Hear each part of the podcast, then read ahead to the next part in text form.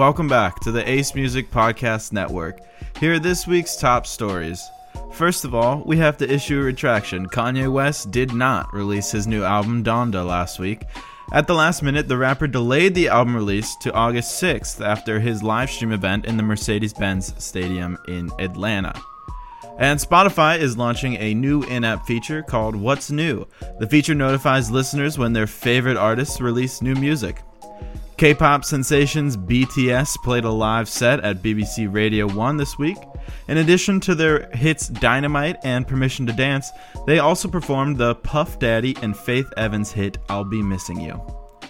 The Killers shared a teaser clip for their seventh album, Pressure Machine, set to arrive on August 13th. And classic rock giants Whitesnake, Foreigner, and Europe are gearing up for a tour through the UK and Ireland in 2022. And some devastating losses in the music industry this week. ZZ Top bassist Dusty Hill passed away at 72 in his sleep, and founding member and Slipknot drummer Joey Jordison passed away in his sleep at 46.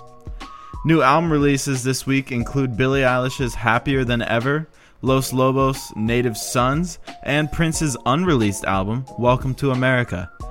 That concludes this week's top stories. To hear more, check out our full news podcast where Simon and I go in depth on these stories and more.